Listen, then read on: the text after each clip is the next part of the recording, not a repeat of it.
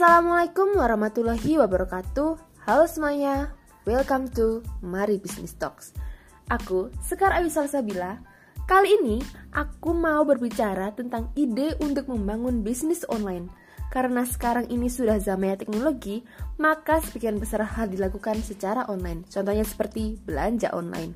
Dalam podcast ini, aku mau memberikan beberapa ide untuk membangun bisnis online oleh karena itu, pastikan untuk mendengarkan podcast ini sampai akhir. Karena sekarang sedang masa pandemi COVID-19, maka banyak orang memulai bisnis online. Bisnis online shop sebenarnya nggak memerlukan banyak modal untuk memulainya. Oke, langsung saja. Yang pertama yang bisa dilakukan dalam memulai bisnis online adalah menjadi reseller. Sistem jual beli online ini memang membutuhkan modal, namun kita bisa memilih barang dagangan yang tidak membutuhkan terlalu banyak modal. Contohnya barang-barang fashion seperti pakaian, tas, sepatu, hingga aksesoris bisa menjadi pilihan. Untuk lebih menariknya lagi, pengemasannya bisa menggunakan gift box, paper bag, atau reusable bag agar lebih menunjang penjualan dan menarik minat pembeli. Kemudian menjadi dropshipper. Bisnis online dengan sistem dropship juga cocok loh untuk memulai bisnis online karena minimnya modal dan pastinya lebih fleksibel. Dropship merupakan sebuah sistem penjualan yang mana penjual atau dropshipper hanya perlu memasarkan dan menjual barang milik pihak lain tanpa perlu membelinya terlebih dahulu atau menyetok barangnya terlebih dahulu. Dropshipper hanya perlu mengunggah foto produk untuk mempromosikannya. Biasanya, barang akan dikirim langsung oleh pemasok. Jadi, kita nggak perlu lagi ngemas-ngemasin barang dan mengirimnya sendiri. Kemudian untuk perhitungan keuntungannya tergantung perjanjian antara pemasok dan penjual. Bisa dibilang reseller dan dropship adalah pilihan yang paling diminati dan mudah dilakukan. Kamu nggak perlu repot-repot lagi untuk memikirkan konsep bisnis atau bahkan membuat produk kamu sendiri. Kenapa sih reseller dan dropshipper itu merupakan usaha yang paling laris saat ini? Yang pertama itu karena kita nggak perlu lagi memikirkan konsep bisnisnya. Kemudian yang kedua, kita nggak perlu repot-repot lagi untuk membuat produk kita sendiri. Kita tinggal membeli atau mencari barang orang lain, kita tinggal menjualnya kembali, kemudian keuntungannya bisa kita tentukan sendiri sesuai dengan keinginan kita gitu. Nih ya, aku kasih tahu tipsnya. Yang pertama, pastiin dulu barang yang ingin kamu jual itu apa. Kemudian yang kedua, cari supplier atau produsen yang memproduksi barang yang ingin kamu jual itu yang agar nantinya kita itu bisa dapat harga grosir atau harga yang lebih murah gitu sesuai harga pabrik. Kemudian yang ketiga, kita buat akun di situs penjualan atau buat akun media sosial kayak Shopee, Instagram, atau TikTok yang nantinya akun media sosial itu kita gunakan untuk mempromosikan produk yang ingin kita jual. Oh iya, ada hal yang harus dipastiin dalam usaha reseller atau dropshipper. Pastikan produk yang dijual itu memang berkualitas dan bagus. Apalagi kalau produk yang dijual itu merupakan produk yang sudah terkenal dan yang banyak peminatnya. Pasti dijamin laris deh. Yang selanjutnya yaitu mengemas ulang makanan. Untuk mengemas ulang makanan, kita nggak harus memasak makanan itu sendiri. Kita bisa membelinya pada produsen makanan. Contohnya makanan ringan seperti makaroni, seblak kering, keripik, bakso goreng, atau kerupuk yang nantinya bisa kita kreasikan menjadi makanan yang lebih kekinian. Caranya bisa dengan dibubuhi rasa yang unik. Contohnya seperti rasa jagung, keju, atau bisa juga bubuk pedas berlevel. Kemudian kemas dengan kemasan yang menarik seperti standing pouch, toples kaca, atau tabung kertas snack. Dan jangan lupa untuk penambahan brand yang bisa membuat produk itu lebih terpercaya. Contohnya seperti bisa ditempeli stiker gitu. Yang selanjutnya adalah usaha online desain grafis. Perkembangan zaman juga membuat banyak pihak yang membutuhkan jasa desain grafis. Dengan desain grafis ini, kamu bisa memberikan jasa berupa pembuatan logo, banner, poster, desain kemasan, web design, 2D dan 3D modeling, atau segala macam kebutuhan lainnya di segala macam industri. Dan yang pastinya jangan dianggap sepele loh desain grafis itu karena sebuah desain itu bisa dijual dengan harga yang mahal. Apalagi kalau kamu sudah menjadi seorang desainer yang profesional. Minimal ratusan ribu rupiah atau bahkan jutaan rupiah bisa kamu dapatkan dengan membuat desain grafis. Bagi kamu yang sedang kuliah desain grafis, kamu juga bisa mulai mencari freelance sejak kuliah. Tentu ini akan menambah jam terbang kamu sehingga kemampuan dan nilai jual pun akan tinggi. Kalau kamu sudah merasa percaya diri dan memiliki desain yang profesional, bergabunglah dengan beberapa marketplace penyedia jasa desain grafis. Ada tipsnya loh untuk desainer grafis pemula. Yang pertama, perbanyak portofolio. Yang kedua, pakai Instagram sebagai coretan hasil karya kamu atau hasil desain grafis kamu kemudian diposting di Instagram karena Instagram merupakan tempat portofolio yang gratis. Jadi kamu bisa sepuasnya untuk memposting hasil karya kamu di Instagram. Oke, yang selanjutnya adalah blogger. Nah, bisnis online ini cocok untuk kamu yang suka bercerita. Kalau kamu dulu bercerita di buku harian kayak Dear Diary gitu, sekarang saatnya beralih pakai internet. Kamu bisa membuat blog sendiri atau bahkan website khusus. Percaya atau enggak, bisnis rumahan yang satu ini sangat menguntungkan. Biasanya kebanyakan orang punya pertanyaan yang sama. Blogger dapat duit dari mana sih? Nah, ketika blog kamu sudah banyak pengunjungnya, maka kamu bisa menghasilkan uang dari berbagai sumber, kayak advertising publisher, affiliate marketing, atau buat sistem member premium. Terus, gimana sih memulai untuk membuat blogger itu? Yang pertama, yang harus dilakukan adalah menentukan konsep blog yang ingin kamu buat. Yang kedua, kira-kira topik apa aja sih yang bisa dibuat menjadi konten di blog kamu itu? Yang ketiga, pastikan blog yang kamu buat itu harus menarik. Yang keempat, jangan lupa untuk terus pantau dan selalu update blog kamu. Nih, mindset yang harus kamu tanamkan untuk menjadi blogger, yaitu harus selalu rajin online.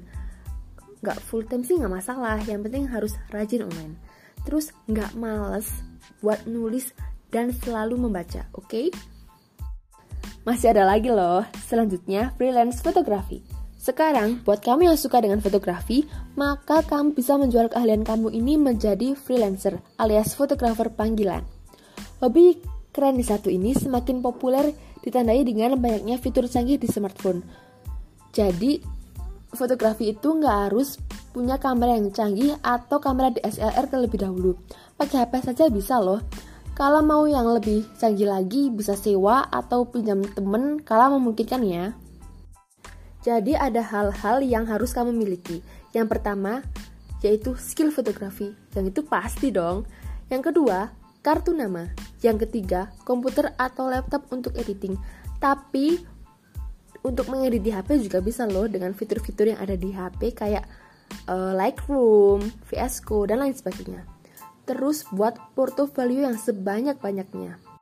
Kemudian, setelah kamu mempersiapkan hal-hal utama yang sudah aku sebutkan tadi, kamu juga harus pilih bidang yang ingin kamu tekuni. Misalnya event-event tertentu kayak konser musik, sudah, terus kalau mau foto keluarga, uh, foto modeling, terus jadi traveling photographer, atau memfoto produk-produk komersial, dan lain sebagainya. Nah guys, masih ada lagi loh. Yang selanjutnya yaitu usaha online jasa pembuatan website. Perkembangan zaman membuat banyak perusahaan yang butuh memiliki website. Karena dengan memiliki website, perusahaan itu memiliki keuntungan yaitu dapat mempresentasikan perusahaannya, kemudian dapat memperkenalkan produknya kepada halayak. Kemudian dengan adanya website, dengan tampilan-tampilan yang profesional pun bisa membuat perusahaan itu menjadi semakin terpercaya. Nah, fenomena ini bisa dijadikan sebagai peluang usaha. Belum ada modal, kamu bisa menggunakan media-media penyedia pekerjaan freelance. Bukan seperti berjualan barang loh, jasa pembuatan website ini bisa menjadi usaha online yang menjanjikan.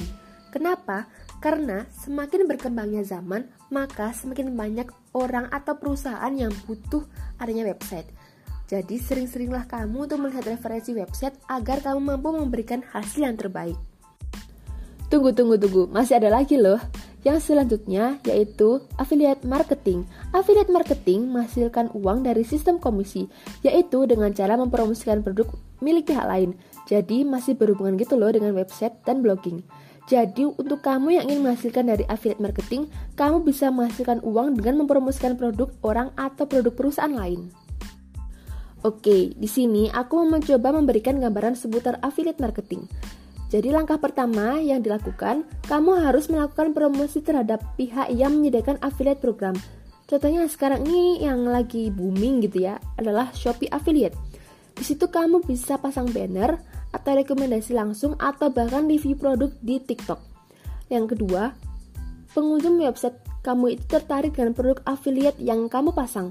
Terus nanti pengunjung kamu itu bisa membeli produk tersebut lewat link yang kamu sertakan di website kamu. Yang ketiga, kamu bisa mendapatkan komisi dari perusahaan penyedia affiliate program tersebut. Oke, jadi nggak cuman gambaran aja seputar affiliate marketing. Di sini aku juga mau kasih tips untuk affiliate marketer. Tips yang pertama, buat pengunjung website kamu itu semakin ramai yang nantinya kamu bisa memperbesar peluang kamu untuk mendapatkan komisi yang lebih besar.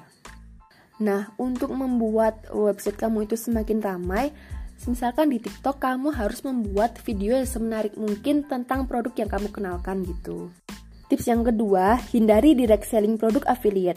Lebih baik kamu itu melakukan rekomendasi berdasarkan pengalaman kamu menggunakan produk yang kamu kenalkan tersebut. Oke, masih ada lagi, yaitu menjual followers media sosial.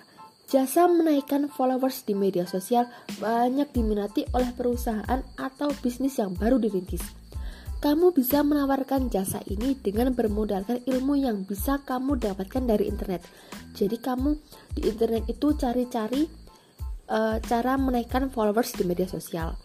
Terus kamu pelajari lalu praktikan pada akun kamu sendiri terlebih dahulu sebelum kamu menawarkan jasa kepada pihak lain atau masyarakat umum. Oke, yang selanjutnya yaitu menjual artwork atau karya seni. Selain hasil foto, kamu juga bisa menjual hasil desain berupa karya seni. Karya seni sendiri bermacam-macam, contohnya wallpaper, logo, dan sketsa. Unggah hasil karya seni kamu di situs yang menyediakan penjualan artwork seperti Creative Market. Jika karya kamu berhasil diunggah dan disetujui, maka kamu bisa menghasilkan pendapatan yang pasif. Selain itu, jasa artwork sendiri juga bisa kamu tawarkan di sosial media seperti Twitter dan Instagram. Upload portofoliomu dan tawarkan harga yang menarik. Nantinya, jika ada yang tertarik dengan jasa artwork kamu, maka konsumen akan langsung menghubungi kamu.